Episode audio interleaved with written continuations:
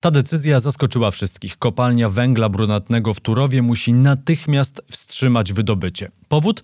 Skarga Czech do Trybunału Sprawiedliwości Unii Europejskiej. Ten restrykcyjny środek zapobiegawczy został wprowadzony do czasu ostatecznego rozstrzygnięcia. Polska się z decyzją nie zgadza, Czesi są gotowi do rozmów, ale nie ustępują, bo oczekują realnych działań, a nie tylko obietnic. Karolina Baca-Pogorzelska z serwisu Outriders, która właśnie wróciła z Turowa, wytłumaczy w Zielonym Podcaście tę skomplikowaną sytuację. Obserwujcie stronę facebook.com kośnik Zielony Podcast i mój profil na Instagramie, polecam. Tam w relacji zawsze dużo aktualnych zielonych informacji, ale też okazja do zadania pytań kolejnemu gościowi albo gościni. To zaczynamy. Krzysiek Grzyman, zapraszam.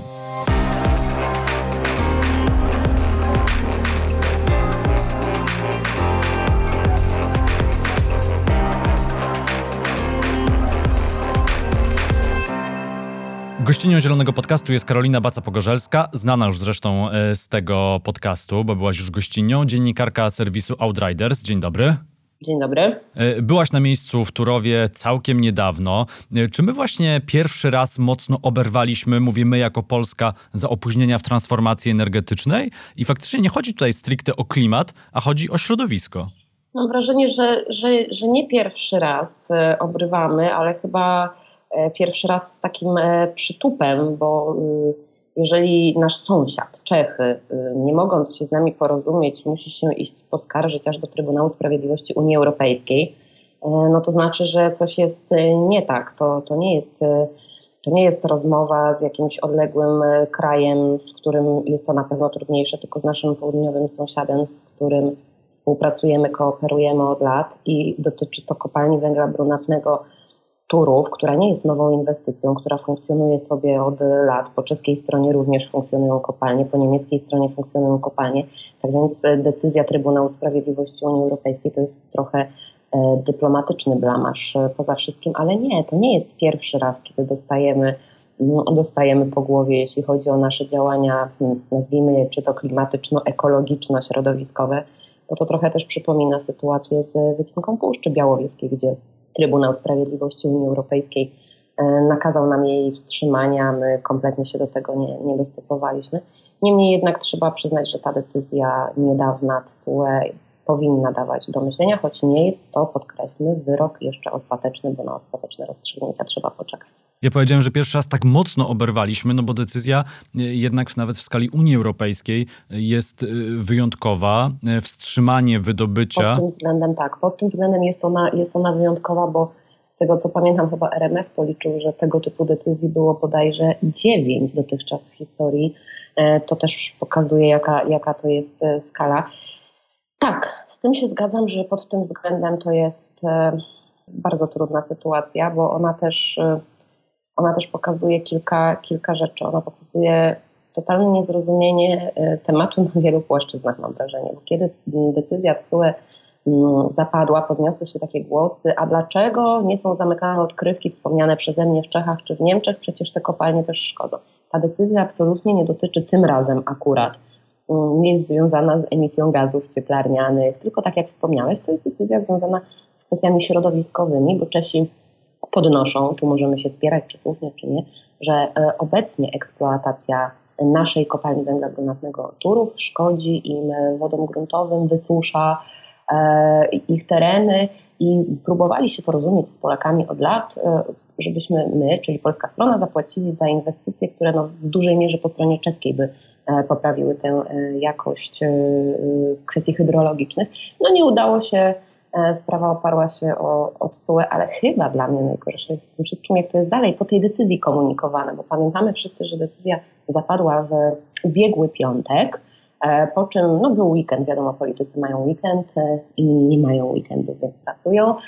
No i później w poniedziałek były rozmowy na szczeblu bardzo wysokim, rozmowy na szczeblu obu premierów Polski i Czech. No co ogłoszono po polskiej stronie wielkie porozumienie i sukces, czyli powiedziano, że Czesi wycofają swoją skargę w Trybunale Sprawiedliwości Unii Europejskiej. To byłoby oczywiście e, sukcesem, chociaż już trochę po czasie.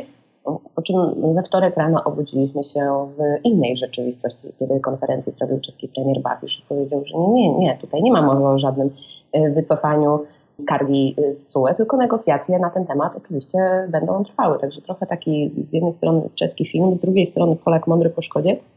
I ja się chyba trochę nie dziwię, że ludzie, którzy w tym nie siedzą, nie do końca rozumieją, co tak naprawdę się wydarzyło. To wytłumaczmy może, czego dotyczy decyzja TSUE, bo to jest decyzja tylko zabezpieczająca do czasu ostatecznego wyroku i ona dotyczy wydobycia węgla, nie dotyczy samej elektrowni, y, która działa przy kopalni w Turowie, no ale te sprawy są ze sobą bardzo y, połączone. Wytłumacz proszę, y, czego dokładnie dotyczy sprawa i jakie ma konsekwencje i dla samego Turowa, i dla systemu energetycznego w Polsce i chyba dla regionu. E, no właśnie to jest, to jest bardzo skomplikowana decyzja z tego względu, że rzeczywiście, tak jak powiedziałeś, ona jest środkiem zabezpieczającym i dotyczy zatrzymania wydobycia węgla brunatnego w kopalni Turów należącej do PGE, czyli naszego największego producenta energii elektrycznej.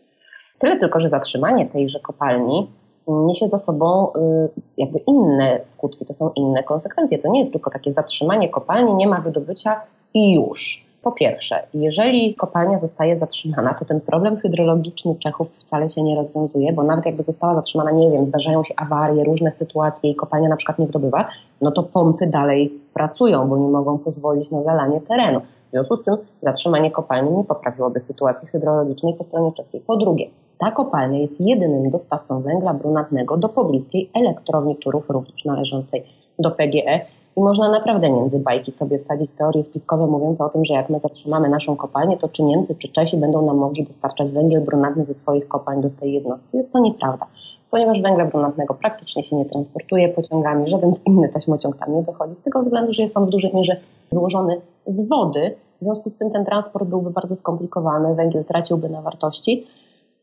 no i praktycznie byłby zupełnie też nieopłacalny taki transport. No i wreszcie ta trzecia i chyba najważniejsza rzecz, bo elektrownia Turów dostaje w tym momencie rykoszetem, jeżeli oczywiście Polska wykonałaby tę decyzję TSUE. Mianowicie ta elektrownia odpowiada, no w zależności tam od e, zapotrzebowania krajowego systemu elektroenergetycznego, za 5 do 7% produkcji energii elektrycznej w całym kraju. Wyłączenie jej byłoby dużym ubytkiem, bo ona nie składuje tego węgla na dłuższy czas e, w przeciwieństwie do elektrowni opalanych węglem kamiennym, no właśnie ze względu na jego właściwości.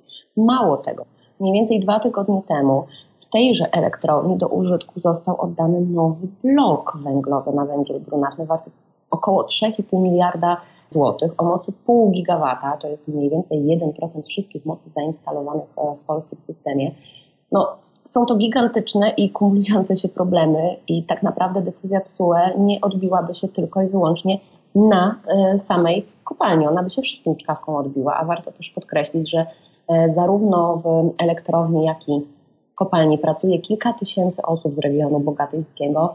Z tą elektrownią i kopalnią kooperuje mnóstwo firm, nie tylko tych z grupy PGE, no, mm, takie, taka nagła decyzja o, o, o zakończeniu y, tego procesu, bo nie wiadomo, czy on byłby rzeczywiście tymczasowy, czy, czy trwały, bo włączenie później do eksploatacji takiej kopalni, a co za tym idzie również uruchomienie elektrowni, to naprawdę nie są proste procesy.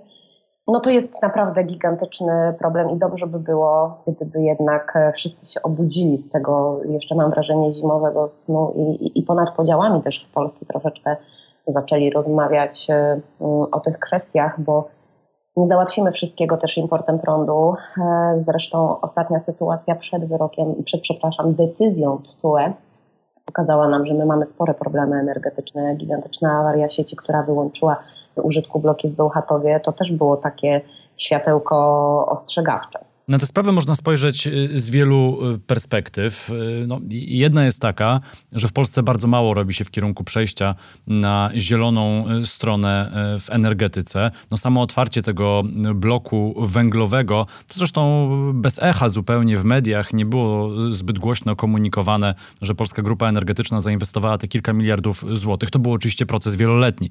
To nie była decyzja sprzed roku, żeby nową elektrownię otworzyć, no ale to pokazuje jakie jest cały czas myślenie strategiczne o energetyce w Polsce, że jakoś y, to będzie.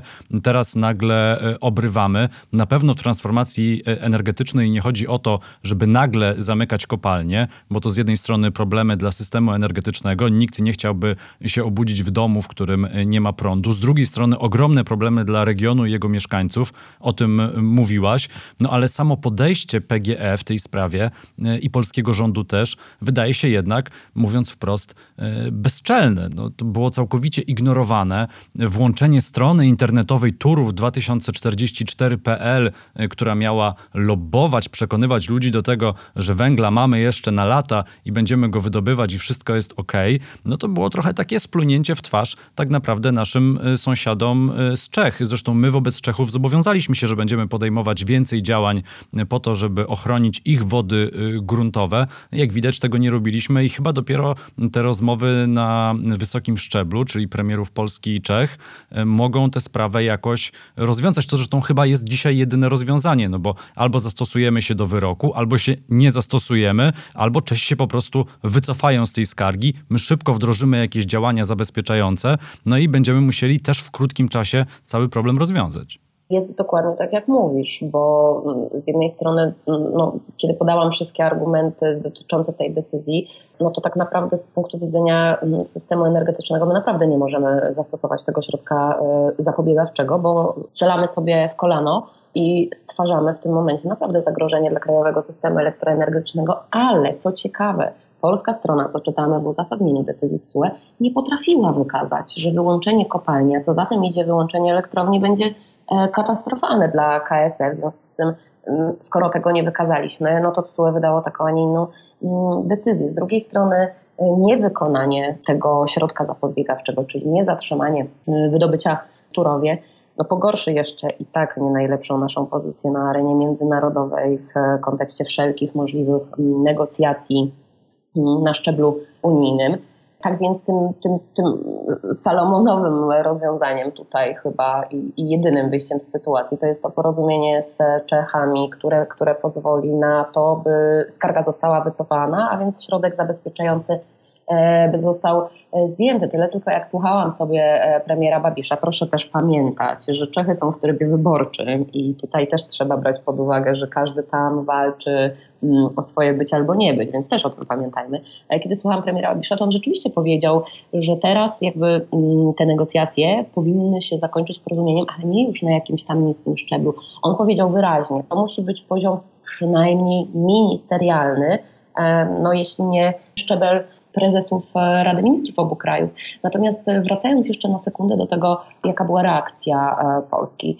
Przecież o tym, że Czesi złożyli tę skargę do TSUE było wiadomo od miesięcy i Polska cały czas jakby tak dosyć buńczucznie podchodziła, to się nie wydarzy, jakoś to będzie, to jest niemożliwe przecież, żeby, żeby zatrzymali nam kopalnię i w ogóle.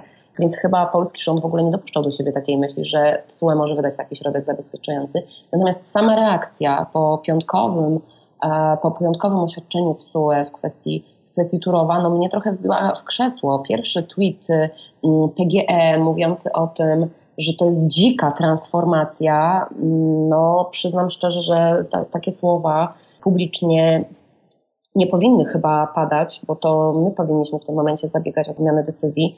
Potem PGE kasowała bardzo dużo tweetów, bo, bo, bo administrator jej, jej konta na Twitterze chyba chyba nie do końca orientował się w tym, co pisze. Mm, tak więc e, reakcje były, były zupełnie niewłaściwe, bo jeżeli dochodzi już do takiego bardzo ostrego e, oświadczenia w i takiej decyzji w środku zabezpieczającym, no to trzeba się chyba uderzyć w pierś, powiedzieć, ok, no chyba to my jednak popełniliśmy błąd i powinniśmy zacząć działać. Tymczasem rzeczywiście ta sytuacja przez cały tydzień ewoluowała w niezbyt dobrym kierunku. Niemniej jednak ja cały czas jestem Mm, przekonana, że jeszcze to miejsce, ta przestrzeń na, na porozumienie jest i dobrze by e, do niego doszło, ale trzeba jednak e, wyciągnąć z tego wnioski na przyszłość i nie mówić tylko o umowach społecznych z górnikami na węglu kamiennym, tylko troszeczkę szerzej zacząć myśleć o przyszłości i perspektywach energetyki opartej na najbardziej emisyjnym paliwie, czyli węglu brunatnym. Wydaje mi się, że to już powiedzieliśmy parę razy w tej rozmowie, ale podkreślmy jeszcze raz, ta decyzja nie dotyczy transformacji energetycznej. Tu nie chodziło o ochronę klimatu,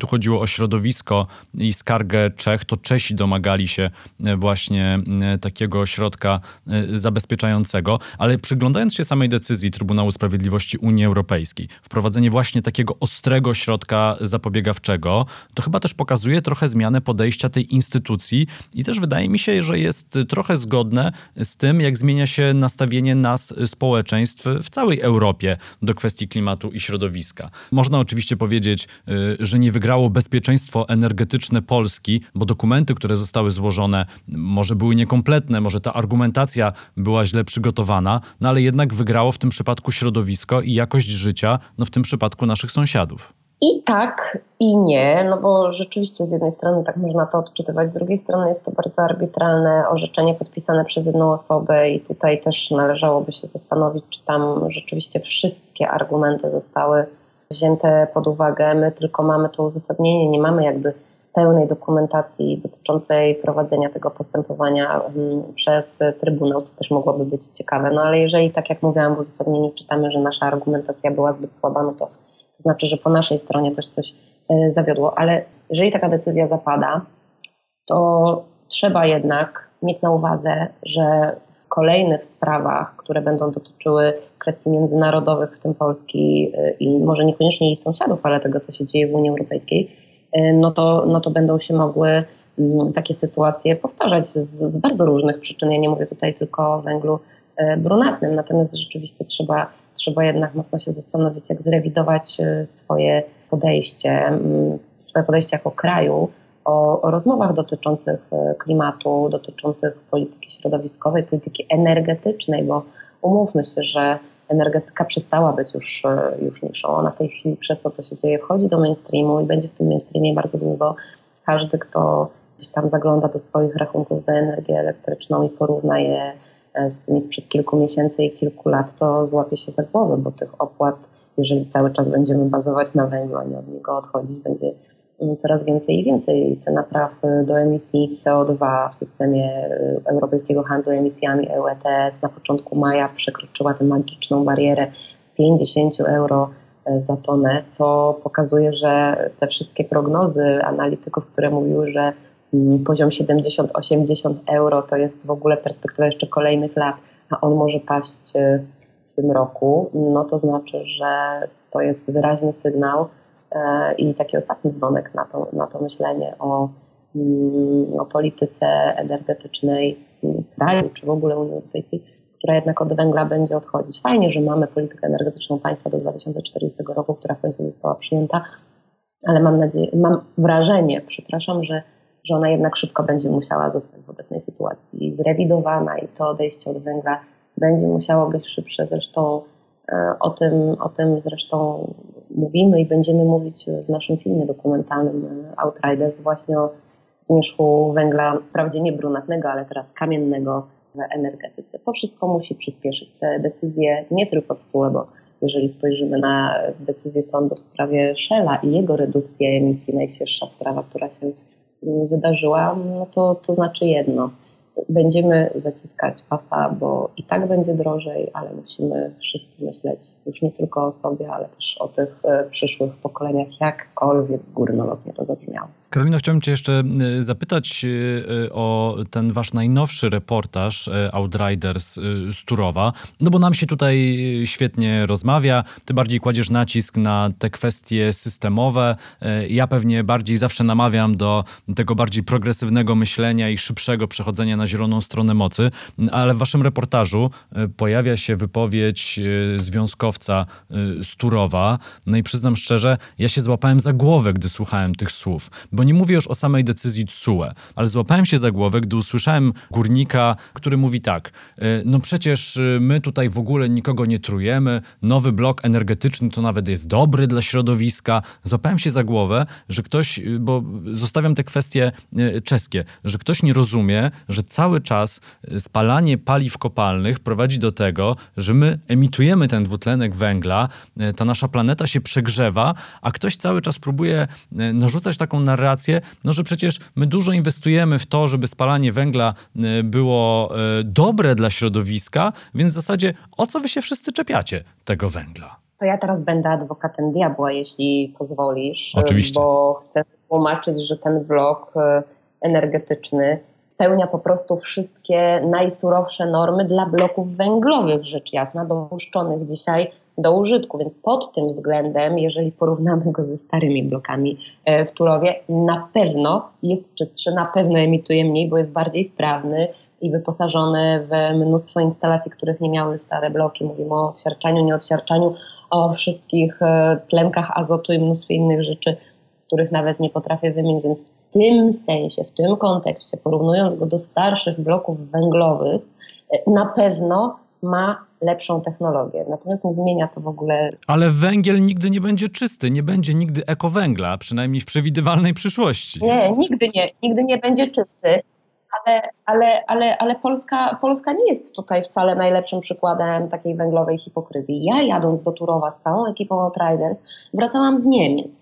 Wracałam z Niemiec, gdzie ostatnia kopalnia węgla kamiennego została zamknięta w Botrop, e, to była kopalnia Prosterhanie w 2018 roku. Tymczasem e, w momencie publikacji tego podcastu jest dokładnie rocznica uruchomienia, pierwsza rocznica uruchomienia elektrowni na węgiel kamienny w Datem. Słynna Datem 4, 1052 MW mocy. Elektrownia, która jest opalana węglem z importu, budowana 13 lat, mimo decyzji o tym, że Niemcy odejdą od wydobycia węgla. To po pierwsze. Po drugie, pokaż mi logikę w działaniach e, naszych e, zachodnich sąsiadów, którzy mówią, tak, od węgla trzeba odchodzić, ale do 2022 roku zamykają wszystkie zeroemisyjne reaktory jądrowe po to, by co włączyć elektrownie gazowe na rosyjski gaz, który będzie tam e, przepływał bardzo kontrowersyjnym rurociągiem Nord Stream 2, przypomnijmy, że gaz ziemny jest również paliwem kopalnym i również paliwem emisyjnym, oczywiście mniej niż węgiel brunatny i węgiel kamienny. Niemniej jednak, e, jeżeli mówimy o emisjach, to ja niestety wyłączania atomu, a włączania gazu nie rozumiem i nie umiem e, usprawiedliwić. Tak więc to nie są tylko polskie problemy. To przejdźmy jeszcze na polski y, grunt. Y, wspomniałaś o atomie w Niemczech. Tak, tam został wyłączony. No w Polsce atom ma być y, budowany, choć wydaje się, że ta decyzja mija się już z realiami, z realiami europejskimi, ale też trochę z trendami na całym świecie. Rozumiem, że budowa elektrowni węglowych trwa długo. Elektro budowa elektrowni atomowych trwa pewnie jeszcze, jeszcze dłużej. dłużej. No dobrze, ale skoro PGE po cichu odpaliło w tym roku e, e, projekt e, elektrowni węglowej, czy elektrownię węglową dokładnie, no bo projekt był wcześniej, no to to było zaplanowane wiele lat wcześniej, a jeżeli pomyślimy o tym, ile pieniędzy zainwestowano w Ostrołękę i blok węglowy tamże, gdy już było wiadomo, że na pewno ten projekt się nie zepnie z wielu powodów, i klimatycznych, i finansowych, no to pokazuje, że Polska cały czas jest w tym takim starym myśleniu o tej energetyce i myśleniu, że jakoś to będzie. No to jest przerażające. Dokładnie, to jakoś to będzie, to towarzyszy mi mam wrażenie od 14 lat, kiedy, kiedy tym, e, tymi tematami się zajmuję i, i to jest trochę przerażające, że naprawdę no niewiele się zmieniło, chociaż jeżeli popatrzymy na najnowsze e, dane, no to, to szukajmy tych pozytywów, przynajmniej się postarajmy. Mm, najnowsze dane pokazują, że e, udział węgla w miksie energetycznym jednak spada. To już jest plus minus te 70%. To było jeszcze niedawno około 80%. Oczywiście możemy powiedzieć, że spada za wolno, ale spada. E, niemniej jednak ja sobie nie wyobrażam tego scenariusza powiedzmy sobie optymistycznego założonego w polityce energetycznej państwa do 2040 roku, kiedy e, w 2040 roku e, my nie zejdziemy do, do, do węgla prawie do zera. Myślę, że ten scenariusz B, który jest w polityce energetycznej Polski do 2040, czyli za 20 lat 11% y, węgla będzie w miksie energetycznym, no to raczej, raczej ku temu powinniśmy dążyć. To będzie bardziej e, logiczne, ale weź też pod uwagę jedną rzecz. Jeżeli my mówimy o odchodzeniu od węgla, teraz powiem o węglu y, kamiennym akurat, jeżeli negocjujemy z górnikami umowę społeczną, harmonogram zamykania poszczególnych kopalń węgla energetycznego, a z drugiej strony importujemy na potęgę węgla kamiennego, bo zwykle są to jednak dwucyfrowe wartości w skali roku, no to bardzo ciężko się prowadzi rozmowy y, w takim klimacie. Ja oczywiście zawsze jestem w stanie wytłumaczyć, czemu ten import się odbywa, bo jest to węgiel tańszy i niekiedy takiej jakości, której w Polsce nie ma.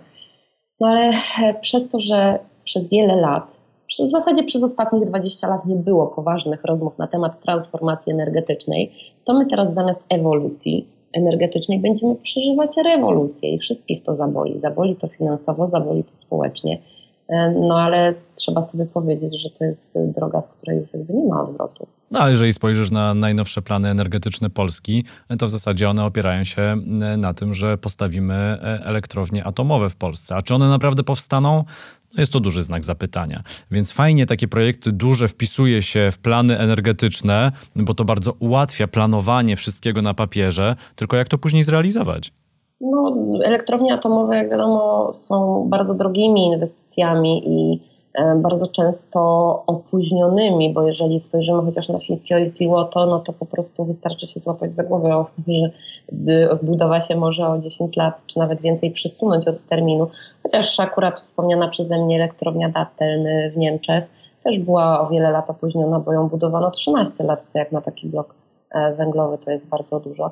Mm, ja myślę, że warto jeszcze jednak w polskiej polityce energetycznej spojrzeć na to, co jest w mojej opinii bardziej realne i szybsze do wykonania E, niż e, elektrownia mm, jądrowa, to jednak morskie farmy wiatrowe na Bałtyku. Tutaj, e, tutaj są już bardzo zaawansowane te prace i ja nie widzę zagrożenia dla terminu tego roku 2025 czy 2026, kiedy mm, pierwsza energia z wiatraków na morzu miałaby podpłynąć do naszego systemu. Natomiast mówienie o tym, że za 12 lat otworzymy pierwszy reaktor jądrowy w Polsce, no jest dla mnie dosyć, dosyć niewiarygodne, więc może warto by warto by już teraz e, zacząć rozmawiać o zrewidowaniu tej polityki energetycznej Polski, również w kontekście polityki klimatycznej, neutralności klimatycznej, bo zdaje się, że my już jednak jej nie będziemy e, wetować i także w kontekście tego, by pozyskać jak najwięcej środków na tę transformację, bo jeżeli możemy być największym beneficjentem tortu zwanego Fundusz Sprawiedliwej Transformacji dla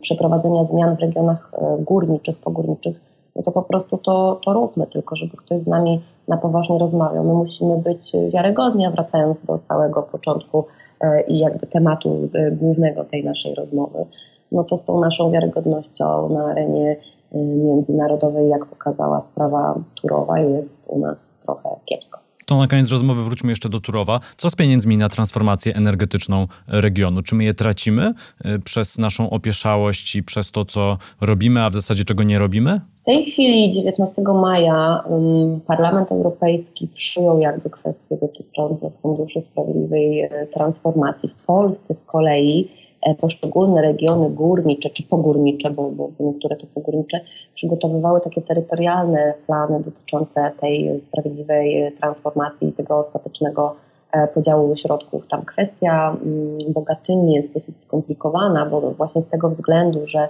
zapadły, czy zapadały decyzje o tym e, wydłużaniu pracy kopalni węgla brunatnego Turów, a poza tym i tej elektrowni, no to tam e, groziło to utratą tych e, środków z Funduszu Sprawiedliwej Transformacji. Ja nie jestem do końca pewna niestety na czym to stanęło, natomiast jakby te decyzje ostateczne dotyczące podziałów w poszczególne regiony to jeszcze nie zapadły, bo tak jak wspomniałam, to są świeże decyzje Parlamentu Europejskiego. Natomiast jasne było, że Polska w ogóle jako kraj może stracić bardzo dużo tych pieniędzy, jeżeli będzie cały czas negować propozycję neutralności klimatycznej Unii Europejskiej na rok 2050. No ale jak słyszymy, chyba żaden kraj jednak tej neutralności nie wetuje, więc być może to jest o tyle dobra wiadomość, że mm, będą środki na te zmiany i te zmiany będą mniej bolesne, bo, bo jedno to jesteśmy my wszyscy jako kraj, ale są to te małe społeczności, małe Mm, małe miejscowości w tych regionach górniczych, gdzie tak naprawdę czy to kopalnia, czy elektrownia to jest y, jedyny zakład pracy promieniu wielu, wielu kilometrów. Więc o tych miejscach i o tych ludziach należałoby jak najbardziej pomyśleć, jak najmądrzej podjąć decyzję, by y, to oni jak najmniej odczuli skutki tej y, nieuniknionej transformacji. I już podsumowując, jaka jest lekcja z tej beznadziejnej sytuacji, do której doszło w Turowie, że trzeba przyspieszyć transformację i przede wszystkim wreszcie ją realnie zaplanować, bo inaczej konsekwencje będą dla nas bardzo bolesne, bardzo kosztowne? Po pierwsze, trzeba rozmawiać z sąsiadami, którzy są naszymi partnerami, a nie wrogami.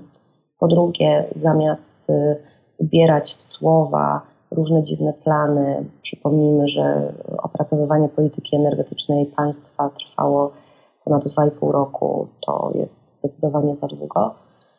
W kwestii e, słów, z poziomu słów należałoby przejść wreszcie do poziomu czynów i zacząć konkretne inwestycje realizować, a nie tylko o nich opowiadać. Karolina Baca-Pogorzelska, dziennikarka serwisu Outriders, była gościnią Zielonego Podcastu. Bardzo Ci dziękuję za rozmowę, no i zachęcamy do śledzenia tego, co się dzieje na kanałach Outriders, między innymi do zobaczenia tego materiału z Turowa. Świetna robota, gratuluję. Dziękuję bardzo i do usłyszenia. To był Zielony Podcast, kolejny odcinek w niedzielę. W wolnym czasie zajrzyjcie na stronę facebook.com kośnik Zielony Podcast i mój profil na Instagramie. Tam w relacji zawsze dużo aktualnych zielonych informacji, ale też okazja do zadania pytań kolejnej gościni albo gościowi. Krzysiek Grzyman, do usłyszenia.